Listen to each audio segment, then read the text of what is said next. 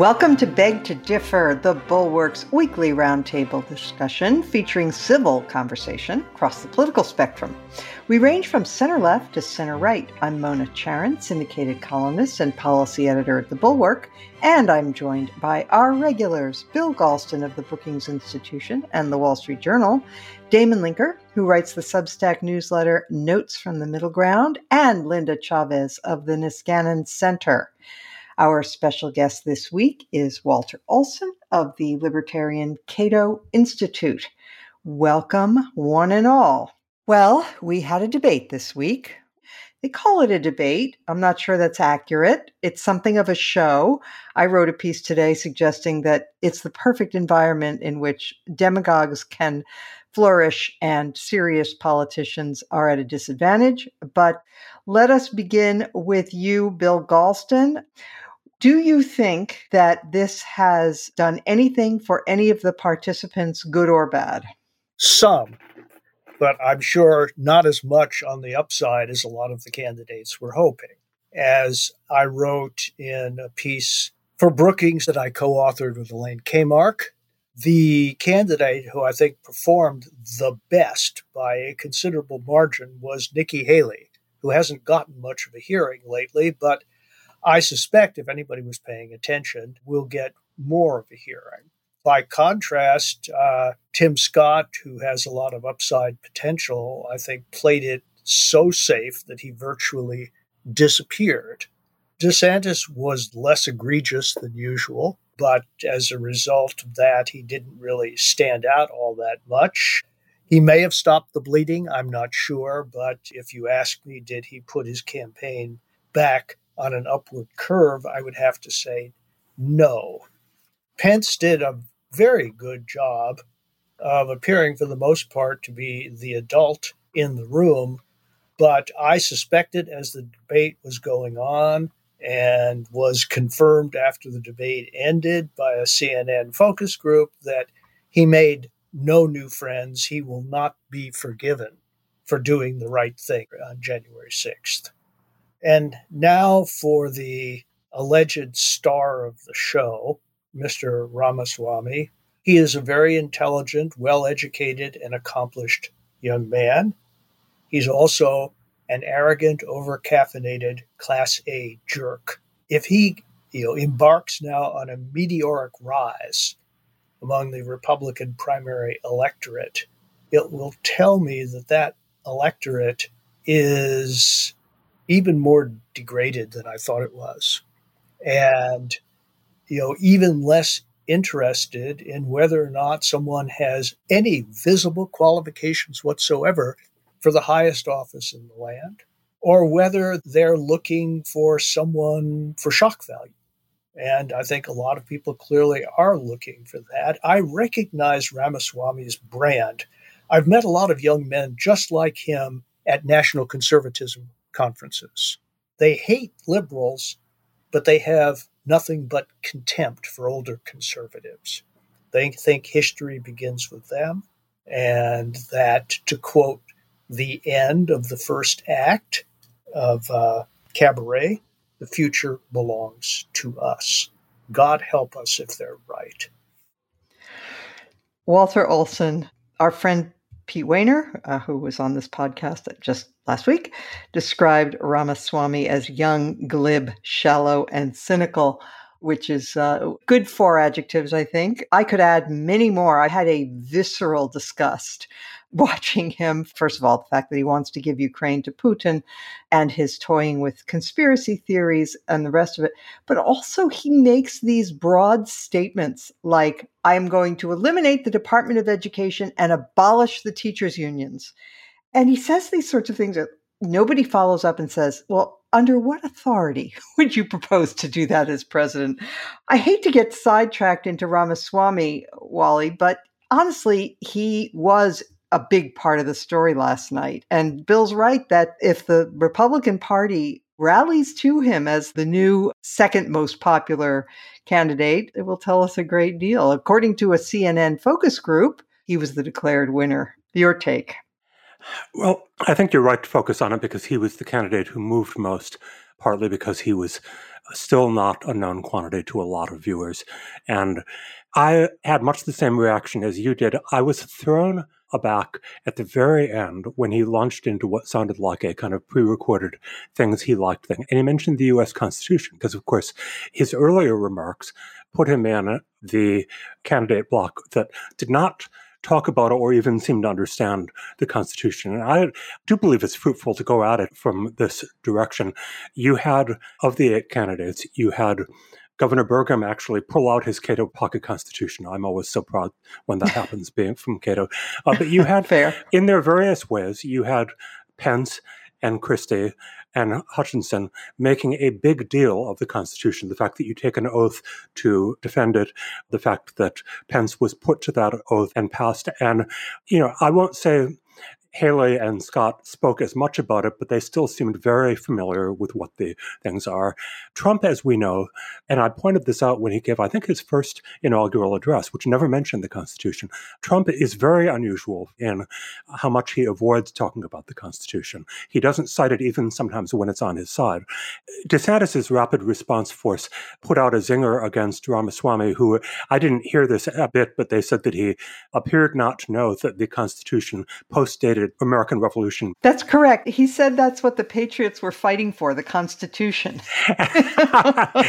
there you have something symbolic of, of, a thread that goes all the way through Ramaswamy's thing, and which you pointed out very well, which is that he can't abolish the teachers' unions. He can't abolish federal agencies in general as president when there are authorizing statutes requiring them to exist. Every other person there on stage understood the practicalities better. If you're going to remove the Department of Education, or more amazing, the Internal Revenue Service, from the organizational chart of the government, that's a different question from how many of its functions you're just going to have to redistribute to other places. So Ramaswamy glided past, and you know, I too re- recur to the word glib in the way in which he does this. He is used to being a CEO of a company who can talk for as long as he wanted in a monologue. And the way he treated the other candidates saying that they were all bought and paid for, saying that Nikki Haley was just angling for a spot on the Lockheed board. This was as Frank Bruni put it in his New York Times column, it was larval Trump. You can see him yeah. sort of fl- flopping the future wings. You can see him, you know, wet, wet and still somewhat sticky as he metamorphoses toward the future thing. I'm really reminded of the lantern fly that we are all told to keep up with. But I'll, I'll just stop with this, which is that under there were a couple of somewhat important appeals unique to Ramaswamy. There was kind of a racial one, which I think in some ways he did more effectively than Tim Scott, but there was also one about youth. And I'm going to turn it into a joke by saying that everyone realizes that Trump's brand of immaturity isn't going to be around forever. and we're going to need a new standard bearer for immaturity. Why not go with the youngest person? well said.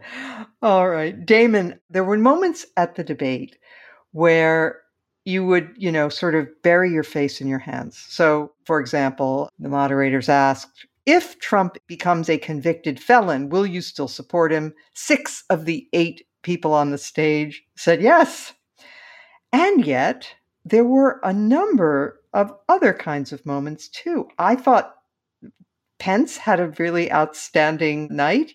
I thought it was very, very healthy and good for the country and for the party if it has ears to hear that he said Trump specifically asked me on January 6th to put himself over the Constitution, and I would not do that. That was a great moment. And Nikki Haley schooling Ramaswamy on his position on Ukraine, she said, You are choosing a murderer over a pro American country. Those were some actually very, very inspiring and good moments. So, what was your sense? Well, those were good moments. My take on the individual candidates on the stage uh, is a little different, and this has to do with subtle gradations between our assessments of different eras. You had kind of every iteration of Republicans since Reagan up there represented. And I tended to be most sympathetic to those who harkened back to the Reagan era. Pence, I mean, yes, he did what he needed to on January 6th, and we should all be grateful to him for that.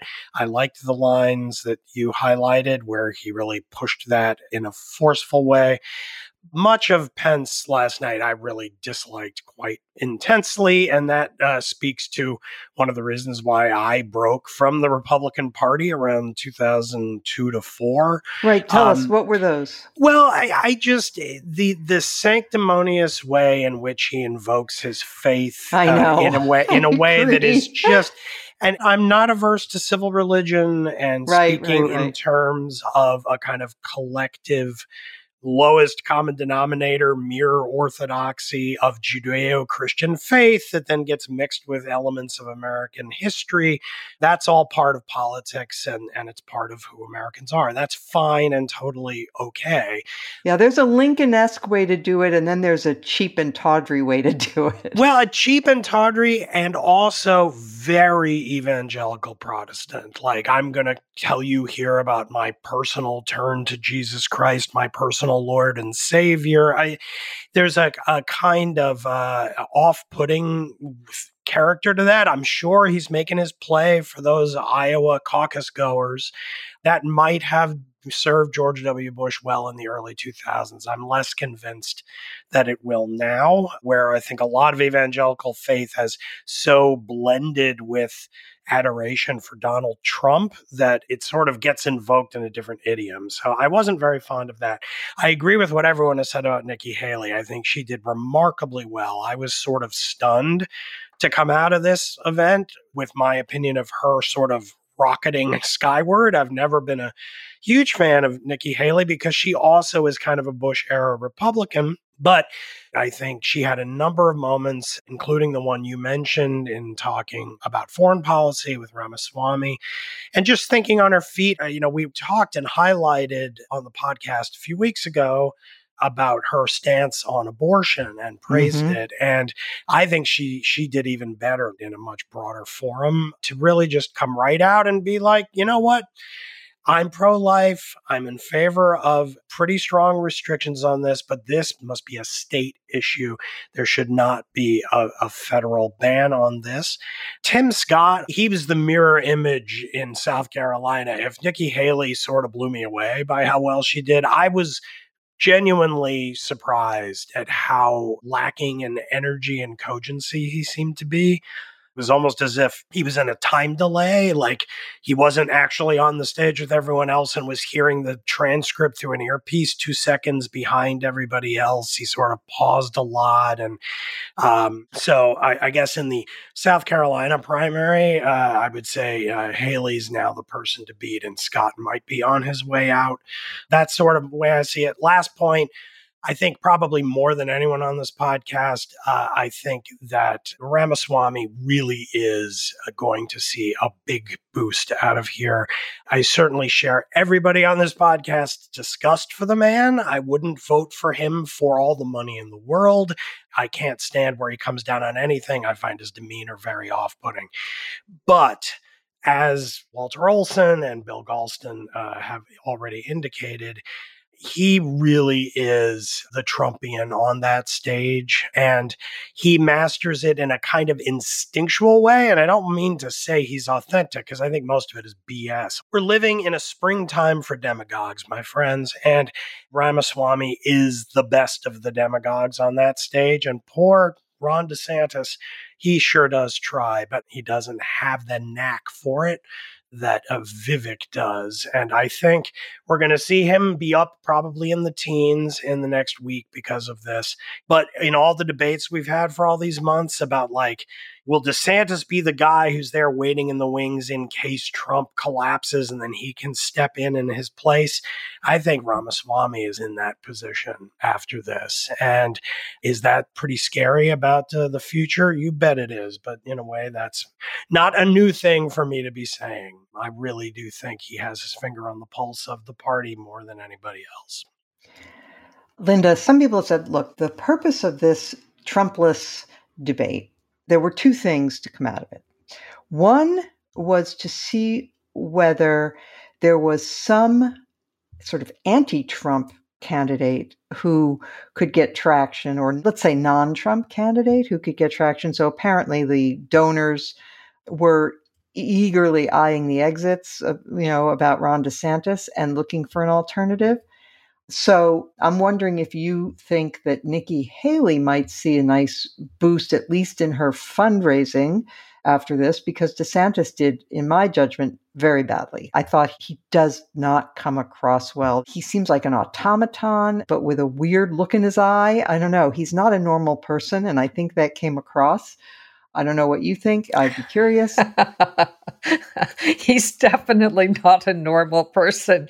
Oh, Mona. I mean, my husband was practically on the floor laughing because I was doing Ron DeSantis uh, imitations after the debate, facial imitations, because he had this, you know, he has this weird frown on his face. He's got these two deep creases in between his eyebrows, and he's always looking like he's so angry, and yet his voice is very whiny, so it doesn't quite come across, mm. uh, you know, in a forceful way. But then at the end of one of these little tirades, he put this weird smile on his face, and you could just see that somebody had spent time. Ron, you have to smile more. Maybe it was his wife. You got to smile more. You're not appealing if you don't smile. But it was exactly what you said. It was weird. Look, I actually find Ramaswamy, who, by the way, I have redubbed Vivek Ramasmarmy because yeah. he is smarmy. There you go. In, Perfect. In, yeah. In the worst possible way. I find him a little scary.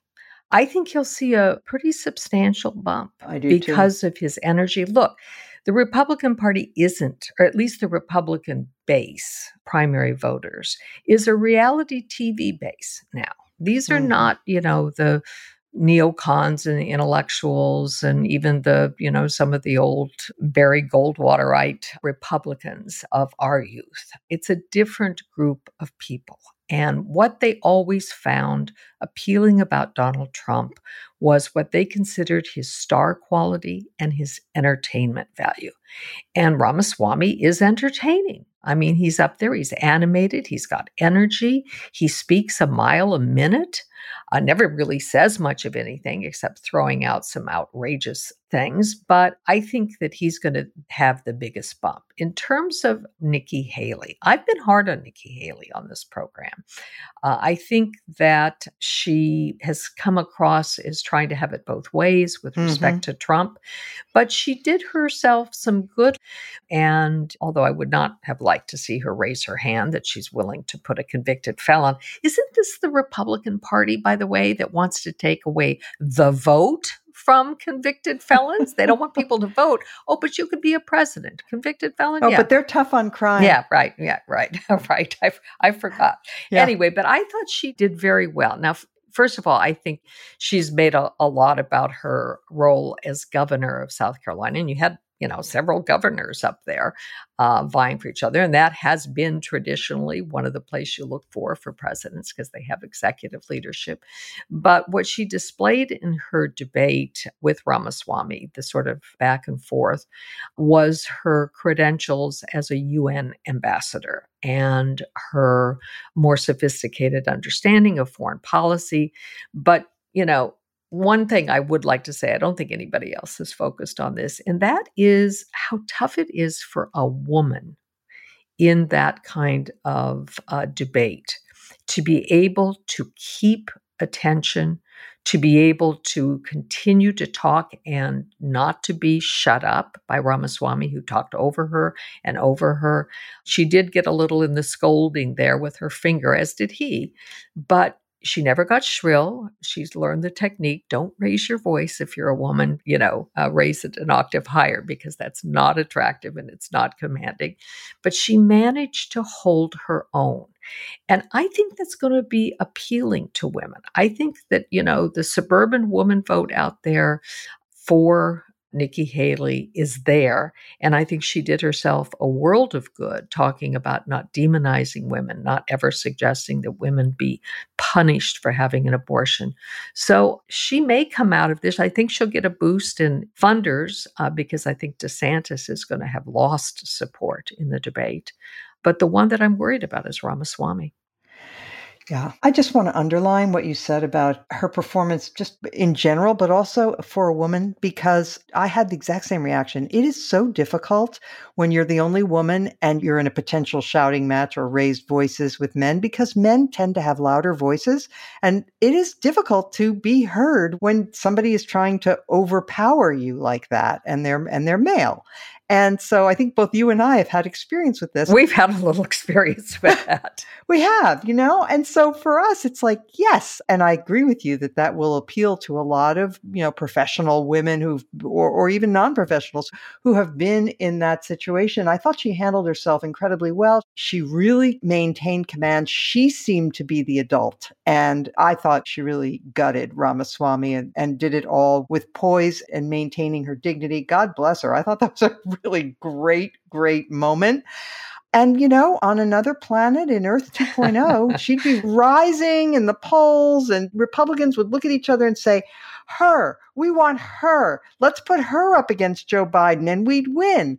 But that's not the world we live in. Sadly, Mona, may I just add that the part of the problem is that where she did the best on the Ukraine issue, the Republican Party is not there anymore. I know. That's why I said it's Earth 2.0. That's right.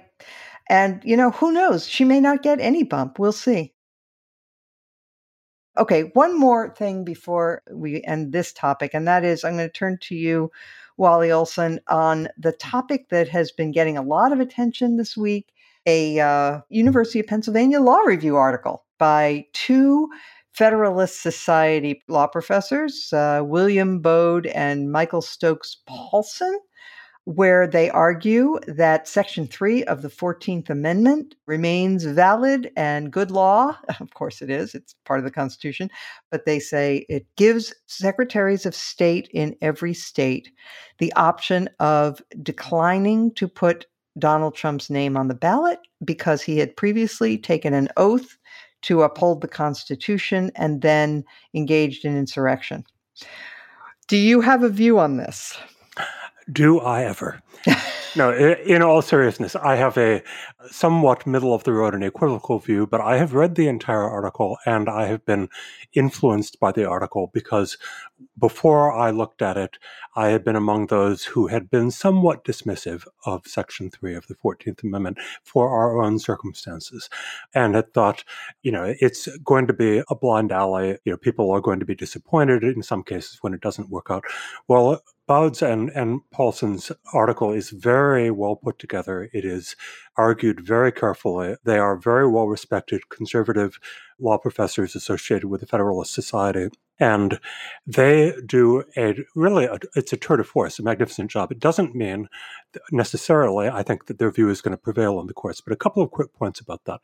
First, I had always been aware that there had been a ruling, not by the Supreme Court, but by a panel that included Salmon Chase, uh, the Chief Justice of the Supreme Court, basically taking the other side, saying, uh, we're going to interpret this uh, not to be self executing, as lawyers put it, but requiring a finding by a, a, court or Congress or someone that someone was an insurrectionist. We're not going to leave it in a situation where each new challenge might have to relitigate the question of whether person X or person Y was engaged in insurrection or not. And they uh, argue, I think, very persuasively that Chase was probably wrong. On the other hand, precedent is precedent. And we know that the Supreme Court regularly agrees to live with old cases that it might agree were not uh, rightly decided. So that's point number one. Point number two, and then I will let others have the floor if you like, is on the one hand, a vision of chaos and anarchy breaks out in which every Secretary of State and perhaps down to a more granular level, you know, county election boards could be refusing to let him on the ballot, could be uh, refusing to tabulate votes as invalid. Uh, this could be happening, as indeed it did happen, in challenges to Representatives Madison Cawthorn and, and uh, Marjorie Taylor Greene. More, more on that in a moment. Let me say, somewhat reassuringly, all those things are going to get appealed very quickly if they have any success and go right up to the Supreme Court. Uh, it's Im- crucial for the country, but it will also probably happen that if this gets any traction, it is going to be resolved and probably, I hope, early by the Supreme Court so that we don't have to go through uncertainty about whether or not it applies to Trump. Now, I mentioned that this was used against Cawthorn and Greene. Greene prevailed because, on a factual basis, it was ruled that she was not an insurrectionist. She might have sympathized, she didn't take enough actions. Cawthorn's case wound up being mooted, even though the last ruling, I believe, was against him on the grounds that he got defeated in the primary, so there was no longer a practical question. So the courts did not resolve it in that last round. Hmm. Interesting.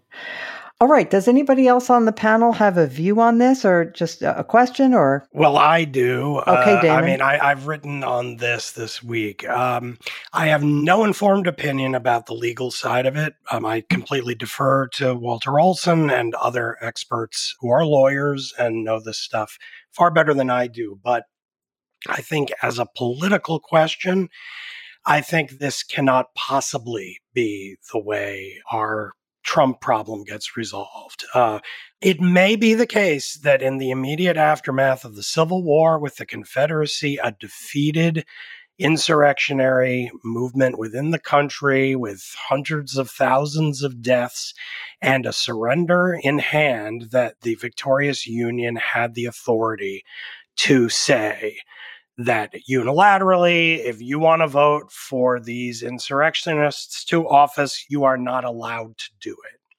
That's what happens in a war when one side surrenders to the other. That is not at all the relationship between the Democratic Party and the Republican Party in our time. And the sad fact is that if this starts to unfold, it is going to be Democratic states Democratic secretaries of states arguing one side against Republican states and Republican lawyers and hmm. uh, members of the Republican Party on the other side. And ultimately, it will be decided by the US Supreme Court. And I would bet quite a bit of money that it will probably end up that it will not fly and it will be either a six to three or a, a five to four decision with the conservatives siding the way you would predict them to. And in the end, then maybe it won't matter. But I do think people need to be be clear about what we mean by the rule of law. The rule of law is us as a political community coming to an overwhelming bipartisan consensus that certain rules are valid and will be enforced. And the sad, dangerous fact about our political moment is that the Republicans have succeeded in sort of creating their own alternative legal, moral, and political universe in which they no longer agree with the rest of the country about what any of this means and what the standards should be. And so inevitably, it ends up being not an overwhelming bipartisan consensus that these are the rules and Trump has violated, therefore he cannot serve in office again as president. I think it inevitably will end up seeming like, oh, a bunch of Democrats are getting together and saying that the Republican portion of the country are not permitted to want the person they want to be president. And I don't think that's a viable political path forward. So I, I do hope that this goes nowhere and that Trump, if he is indeed the nominee, simply loses by the greatest possible margin in the vote. Of course, the the other possible interpretation in terms of respect for the rule of law is that you know Democrats will say, "Well, hold on. I mean, what you're saying then is that Republicans can flout the law." And get away with it because we're too intimidated by their threat to say this is all political. So there's that too. Okay, Linda. Yeah, I was just going to say, I don't disagree with Damon in terms of the politics of this issue and the way it would be incredibly divisive. I th- do think that's right. I think Republicans would scream bloody murder if Democratic secretaries of state attempted to remove Donald Trump. And that, of course, is what it's going to take. It's going to take a state official refusing to put Donald Trump's name on the ballot. But let's not think about this as some kind of punishment for Trump's behavior. There are qualifications to be president of the United States. You know, when Arnold Schwarzenegger was governor of California and everybody loved him, people were saying, oh, gee, it's really too bad he wasn't born in the United States so that he could run for president. Nobody suggested, you know, that that was somehow a punishment. It was a qualification. Uh, similarly, the age qualification is one of the qualifications. And what they did in the 14th Amendment in that debate, and I've spent a lot of time studying the 14th Amendment because of its role in terms of the race issue and how it's played out, and in terms of the citizenship issue, the natural born citizen. So I've read the debates on the 14th Amendment. And I think this was not so much a punishment to those who had been involved in the Civil War. After all, it wasn't everyone, it was only those who had taken a previous oath to the Constitution and then had flouted that oath and more than just flouting it, they had actually engaged in insurrection or given aid and comfort to insurrectionists. And I also am not that sure that you'd see the kind of result at the Supreme Court if it in fact is tested in the courts, as Damon predicts. Because, you know, yeah, there may be some partisan leanings. Obviously, the majority, now the sort of supermajority of, of the court, were appointed by uh, Republican presidents. But surely somebody like a John Roberts would like nothing more than the Republican Party to be rid of Donald Trump. And, you know, I can see even Neil Gorsuch or even Amy Coney Barrett, who was nominated by Trump, going along with the plain language of the 14th Amendment, Section 3, and the intent of those who framed the amendment in the post Civil War years. So that's my piece. Wally, do you have any comments on what's been said? Yeah, I agree with virtually everything that Damon and Linda have said, but I will get back to the same question of uh, assuming it goes to the U.S. Supreme Court, what's likely to happen? And my own guess is that, and, and the phrase that I always think of is Nino Scalia's, which is that he said that he was an originalist, but that he was a faint-hearted originalist. And it meant that even though some old decisions were incorrectly decided you can't just pull down the pillars of the temple every time you see an old intellectual mistake. And he wasn't going to do that. Now, the court is not all that divided. Neil Gorsuch is the justice above all who doesn't believe in being faint-hearted. If he reads an old Indian treaty as giving a third of Oklahoma to the Indians, you know, by golly, he's going to give it to them. But to some extent, all the other aid are faint-hearted. And for the reasons Damon said about the political tumult, the feeling that much of the population, including many Democrats, that, that Democratic choice choice was being limited by this. I would actually be kind of surprised if the disqualification side got as many as three votes on the Supreme Court. Next topic is Hunter Biden because as former President Trump's legal difficulties pile up, the Democrats have increased their attention on Biden and on his corruption. And we saw recently that the plea deal fell apart after the judge in the case scrutinized it and realized that there was not, in fact, a meeting of minds. And now there is a lot of Sturm and Drang about Biden and about the so called Biden crime family. The Republicans are saying that uh, they may start impeachment proceedings against President Biden. So I'm going to start with you, Bill Galston. Do you have a sense that this issue is really dogging the president and a sense of whether he should be taking it more seriously, whether he should be doing something different.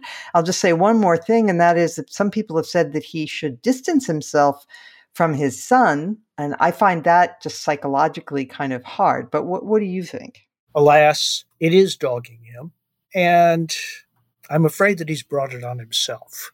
Let's stipulate, as the lawyers would say, to the proposition that he himself didn't make a dime out of any of these transactions. He must have known what he was doing, however. He must have known what Hunter was doing, you mean? No, no, he must have known what he himself was doing in support oh. of his son. Okay. Right? That in effect, he was cooperating with Hunter to allow the brand, mm-hmm. to quote a number of people involved in this, to be an effective financial force for his son. And if he didn't know that, he should have known that because he is plenty experienced enough to know, you know, where the line is. And so I don't think he should have been on any of those telephone calls. You know, the question of money flowing into his bank account is one thing, but the question of you know allowing himself to be used by his son for the purposes that he was used for, I think creates an optical question, even if it doesn't create a legal question. It is, I think, a misuse of the powers of the office that he held at the time. And I say this as a Democrat who is going to vote for Joe Biden's reelection. But it really doesn't look good. And it allows insinuations of moral equivalence to enter the political discourse in a way that's distinctly unhelpful, not only politically, but also civically. And I am not suggesting for all the psychological reasons that you've already invoked, that that the president, quote unquote, distance himself from his son. This is not the kind of father who's ever going to do that. But for God's sake, you don't have to invite him to a state dinner just days after all of this to be technical mishegas has unfolded. And if the reports out of the White House are correct, that this is one of the few issues where no aide, no matter how senior, can open a conversation with the president, you know, a politically important conversation, then I don't think this problem is going to go away. And it is not going to be helpful politically or civically. Okay, Wally Olson, I'm going to play Hunter Biden advocate here. This is what some people are saying. Look, Hunter is sleazy and he, you know, had a daughter that he wasn't supporting for a long time and he's a drug addict. He engages in kind of shady influence peddling. But they say the crimes that have so far been identified are incredibly trivial. Things like failure to pay taxes, which, you know, thousands upon thousands of Americans do every year, and it's usually taken care of administratively, not through the criminal process and the lying on a form to purchase a handgun, not admitting that he was under the influence of drugs at the time. Again, usually no prison sentence, despite Chris Christie saying during the debate that he would give him a 10 year term for that offense. That's unheard of. That was ridiculous. So they say, look, actually there is a there is a double standard. Hunter is being treated more harshly than the average defendant just because he's the son of the president. What's your view? I have taken the view all along that uh, most people are able to keep in perspective that a president might have a family member who has gone to the bad and committed crimes and will not, for that reason alone, if that's all there is to it, will not blame the president or other main personality. But I agree with Bill that it has gone beyond just being unlucky in what happened to his son. And as Bill mentioned, the presence on phone calls, the decisions to do things like invite to state dinners, bad enough. I would add two more things. And to me, they represent smoke that is not just seeping out, but kind of billowing out at this point. First, the Republicans have made hay, I think rightly, out of the fact that Biden's position has changed and that connections to Hunter Biden's business that he denied. He eventually admitted, oh, well, actually, yeah, yes, I may have been there. Yes, I may have been on a phone call. Okay, well, so we've caught him seemingly being evasive about some of the issues at the center of it. The thing that I can't get over is something different. And I, again, I find the, the defense of the official, you know, Democratic message machine to be very inadequate on this. As I understand it, and maybe someone will correct me if I'm wrong, the investigations found that various miscellaneous Biden family members who are neither Hunter nor Joe have been getting all this money in from foreign sources and a Democratic response to I heard about it is, well, there's no uh, proof of a quid pro quo. Well, you know, there's no proof of quid pro quo in part because some of these are just kids. Now, why are kids in the Biden family getting large foreign payments? You know, maybe it had nothing to do with any decision Joe made, but isn't that irregular?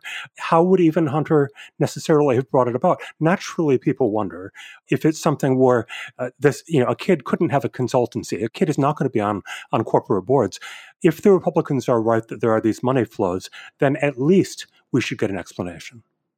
Yeah, Linda, I feel a little bit the way I did when I found out that right around the time that we discovered, you know, the, the huge scandal about Trump's mishandling of classified documents, we find out that Biden had kept some classified documents in a couple of different locations also. Now, of course, there are huge differences, right, between Trump's very willful and uh, obstructive behavior and the nature of the classified materials and all of that, and Biden's apparent somewhat careless, bad handling of classified matters. But still, the very fact that it made the news that Biden also had had these things in his garage it does muddy the waters, right? And similarly here, I mean, you know, this this Hunter Biden thing does give the Republicans an opportunity to say, well, you know, Trump may have been corrupt, but everybody does it.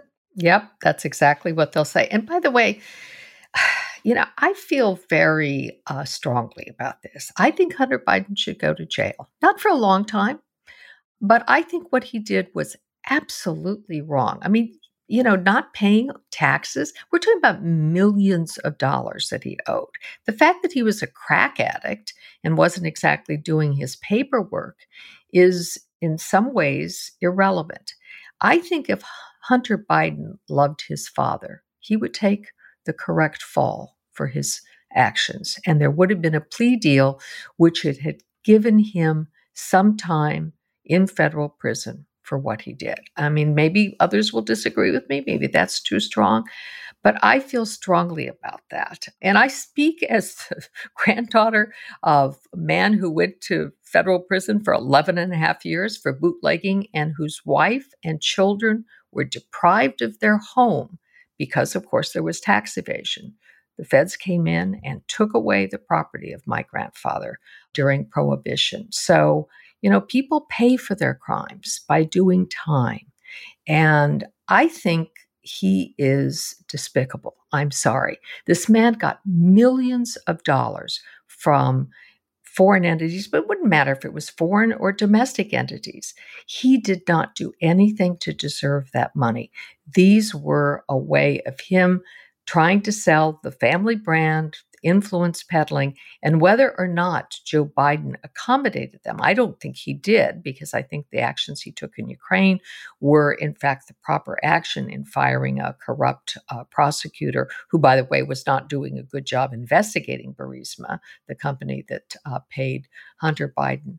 But I don't know, you know, if there could be a family intervention, but somebody ought to sit Hunter Biden down and say, knock it off. You've lived high on the horse on your family's names. You've disgraced your family in multiple ways. It's time to pay back a little. He would help Joe Biden if he got a plea deal which included at least some time for the crimes that he committed. Damon, having previously been devil's advocate, I'm going to switch sides now and point out that one of the things that Hunter Biden has done quite recently is his lawyers threatened during the course of these negotiations with the justice department that if the justice department went forward with charges that they would call the president to testify in the trial and that this would be a national security disaster or something along those lines. Basically hunter allowed his lawyers to threaten his father Yeah, the whole thing is extremely depressing to me because maybe I'm being naive here. It's entirely possible, but my instincts tell me Joe Biden did not mean to do anything wrong here. This was in the period where Beau Biden died of cancer. Uh, he was shaken. He wants to keep up ties with his other son who's had such a kind of rocky, difficult life. And so what he sets up is kind of a, a situation where, hey, you want to use the fact that you're my son to like make a bunch of money overseas? All right, I'll, I'll, you know, stroll into the room when I know you're on the phone with that person and, and say, Hey kid, how you doing? So that you can then say, Hey, yeah, there's my dad. See, we talk all the time. It's such a strange kind of familial corruption where unless they can show that Joe Biden personally received payments and or that there was some policy quid pro quo. That's what I mean when I say naive. I don't believe that we will find either of those things, which means that in the context of the say post 2016 American political scene at the highest levels, there is something a little obscene about even having to talk about this because, in comparison to the kind of corruption that we saw throughout the entire Trump administration, and then, of course, the end of the Trump administration, and since with corruption bleeding on into like incitement and self coup attempts and all kinds of other you know, egregious lies and attempts to subvert the Constitution and other things. This seems so infuriatingly trivial that I think a lot of Democrats are sort of like, oh, get out of here, go to hell. Like, compared to Trump, how can you even say the name Hunter Biden? The problem is that, in addition to what uh, Hunter Biden's uh, lawyers have been willing to do, is that, you know, all of us have said versions of this, but I want to put a finer point on it even when Trump ran for president in 2016 as a populist in that right wing cultural populist way, where the entire thing is about pointing to an entrenched establishment and impugning its integrity and saying that you will fix the problem personally as the outsider. That's the, the shtick. He did not say, I am an angel. I am a saint. Put me in charge and I will do it better. That is so important that he did not say that. What he said was, I am part of these people. He insinuated, at least, I know they're corrupt because I'm with them. I'm corrupt too which is exactly, I think, what is behind things like this unbelievable, outrageous CBS YouGov poll that came out this week that showed that if you ask uh, Trump voters, who do you trust? Religious leaders, 42% say yes. Who do you trust? Conservative media figures, 56%. Friends and family, 63%. And Donald Trump, 71%. Why is that obscene figure the reality on the right these days? In some way, it's that they take that position that I outlined as honest, as a kind of confession that like we can trust Trump because he's not portraying himself as better than the sleaze all around.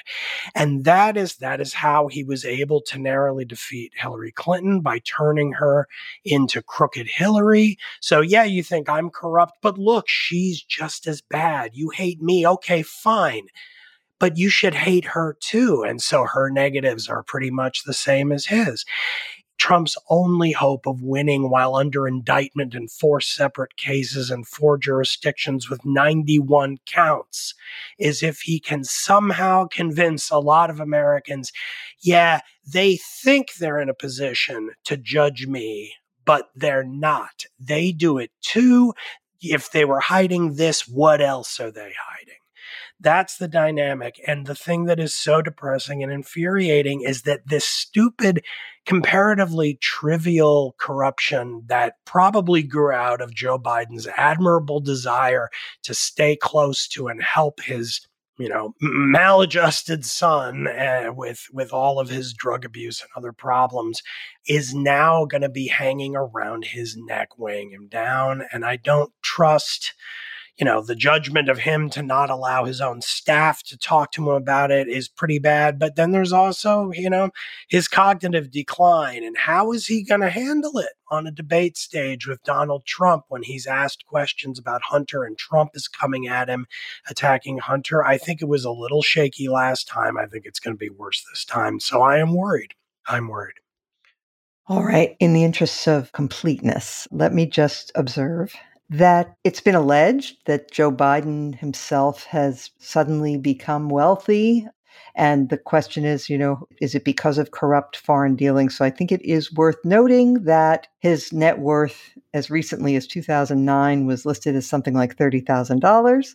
And that was after a career in the US Senate. And then after his vice presidency, he made his money most of it from book deals and speaking engagements and Biden's very well remunerated post at the University of Pennsylvania as a professor at the Penn Biden Center for Diplomacy and Global Engagement, where he received a salary of $540,000. So that's not too bad, not too shabby. But in any event, that's worth noting that he seems to have come by his money that he now has, honestly, though, of course, we can't be positive that there isn't anything under the table. Second thing to say, I think, in the interest of completeness, is that. That this is the president's son who has never held a government post and is accused of influence peddling, which is not pretty, but which is not remotely on a par with what Trump uh, was accused of. And finally, I think it's worth noting that Biden, however poorly he may have handled this, he did not fire the special counsel who had been appointed by the Trump people to investigate Hunter, let him stay on. He did not denounce the investigation into Hunter Biden as a witch hunt. He didn't denounce the judges in the cases as so called judges. He didn't say that this means the entire justice system is rigged and a plot against himself. So, obviously, it's a complicated and very uh, unpretty picture for the president heading into a reelection campaign. All right, let us now turn to our final segment highlight or lowlight of the week. Bill Galston.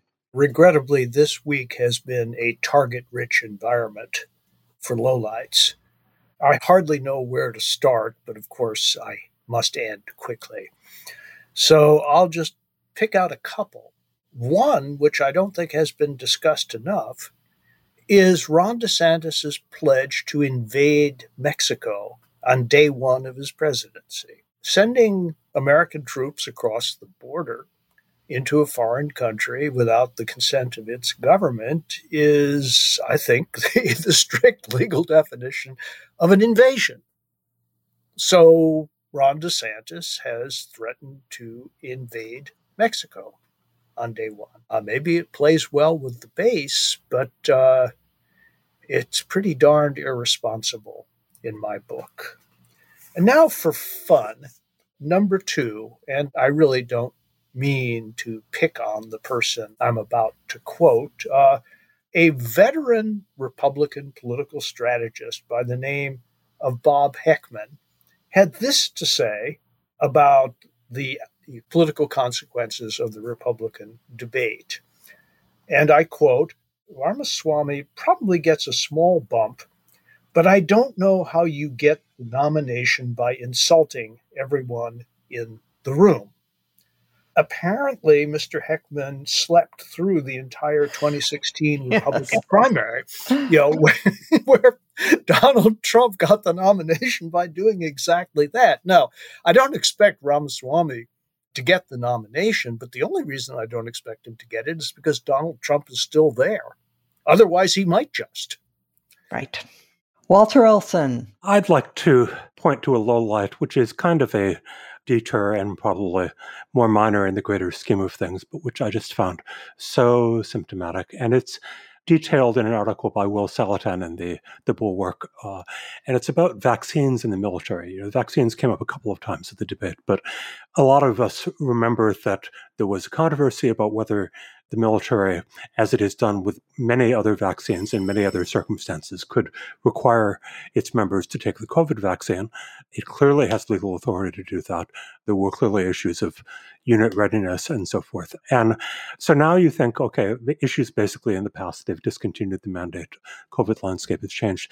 You've got a bunch of Republican senators threatening to hold up the National Defense Authorization Bill if they can't get a vote, a bill that has been introduced, not just to somehow go back and you know mend the relationship between those who were insubordinate on this and, and may have been separated from the service or or in other ways penalized, but to give them back pay.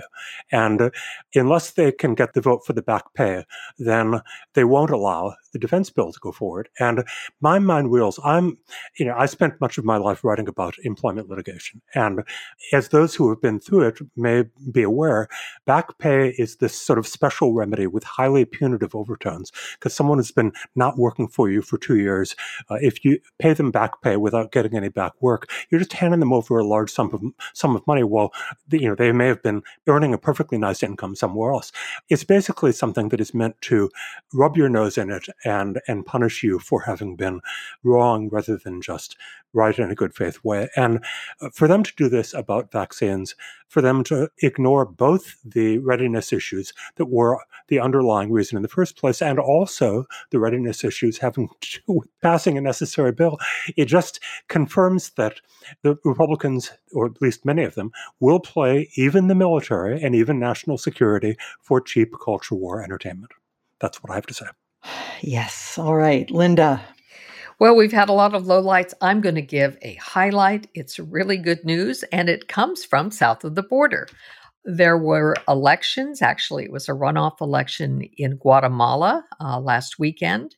And the winner of that election, he was running against the incumbent Sandra Torres, who was the wife of another uh, Guatemalan president. But the winner is a center left candidate whose name is Bernardo Arevalo. And he is somebody who got 58% of the vote. Guatemala has not quite as bad as El Salvador, but in many respects, like El Salvador, has been you know, a kleptocracy, a failed state. Obviously, the failure of Guatemalan uh, government has led to the exodus of many Guatemalans. And of course, when they exit, they move north and, and try to come to the United States, not always legally. So the fact that you've got now an anti corruption crusader who is going to be president of Guatemala, somebody who you know had almost no name recognition or anything else prior to getting involved in this race, and who managed to overcome all of the impediments to democracy put in place by the ruling party, is, I think, remarkable. I think it's very good news. And is good news not just for Guatemala, but for the United States, because the way to help solve the problem we're having at our southern border is to have more stability in Central America and in Mexico, and having Guatemala be now governed by someone who might very well be able to turn things around there, I think is very good news for all of us. And Linda, most of the people who are showing up at the southern border are from Central America, right? They're right, from Mexico. Right. That that's right. Although the Mexicans have again started uh, to come in more recently. The the uh, Lopez Obrador uh, government there is doing no favors to the Mexican people. But we pay okay. too little attention to this uh, in America. It really matters, and it affects all of us. I wish we'd pay more attention to some of these trends. Right. We also pay too little attention to our neighbor to the north. I mean, Canada right. practically they have to have forest fires in order for us to even remember that uh, they that exist. they exist. Uh, it's a great country, great neighbor. All right, Damon. Uh, I'm going to uh, avoid any temptation to kind of uh, contribute to the uh, pervading mood of gloom by giving a highlight. It does require that I leave politics behind. This is a really lovely, long, moving essay by Jennifer Senior in The Atlantic titled The Ones We Sent Away subtitled I Thought My Mother Was an Only Child. I was wrong. It's a, very much a personal essay, but one with a lot of resonances with broader questions of what humanity is and the role of disability in human life and how we treat those who are disabled. The basic rundown of the piece is Jennifer Senior's mother actually had a, a, sister who had been sent away when she was a small child to uh, an institution for people with severe mental disabilities and has lived her entire life in such facilities in group homes only uh, years later uh, sort of started to be incorporated a little bit back into the family, though always at quite a great distance. And uh, one of the things that's so great about it as an essay, uh, which is often the case with Jennifer Senior's uh, excellent work, is just the very light touch, great sensitivity of Jennifer's writing in capturing the sadness of real human lives and the struggles that they have. I think you should read it with a box of tissues nearby. I challenge you to get through it with a dry eye, but it's in a good way and very much recommended to everyone. Okay, thank you. Mine, alas, is also a low light. The Heritage Foundation, which was founded to promote conservative ideals and for decades stood strong for democracy, American leadership in the world, and other things, though I didn't always like Heritage's work, but I never thought that they were dishonest or cheap. And unfortunately, this week, and now they have, in the era of Trump, they have completely pivoted, as so many formerly honorable conservative organizations have done. And they put out a tweet this week that is just despicable talking about contrasting images of Kiev, which they portray with people riding bicycles on a nice sunny day and out in cafes, with Maui and chastising the Biden administration for giving more money to Kiev than to Maui, which is, of course, you know, I'm sure the numbers are wrong. You know, we've only begun to rebuild in Maui. But in any event, the notion, this kind of, you know, primitive us against them stuff, you know, don't send your money to those undeserving foreigners when there are people in this country. There are always needs in our own country, but we are either a great nation or we're not. And uh, what we are doing to preserve democracy and to help the Ukrainians fight off a brutal invasion is one of the better things that has happened in the world in, in recent history. And for the Heritage Foundation to scoff at it is really a come down, and it's emblematic of what has happened to so many formerly honorable conservative organizations. So shame on them. And with that, I would like to thank our guest, Walter Olson, and our panel, as well as our producer, Katie Cooper, our sound engineer, Jonathan Siri, editor, Aaron Keene, and of course, our wonderful listeners. And we will return next week as every week.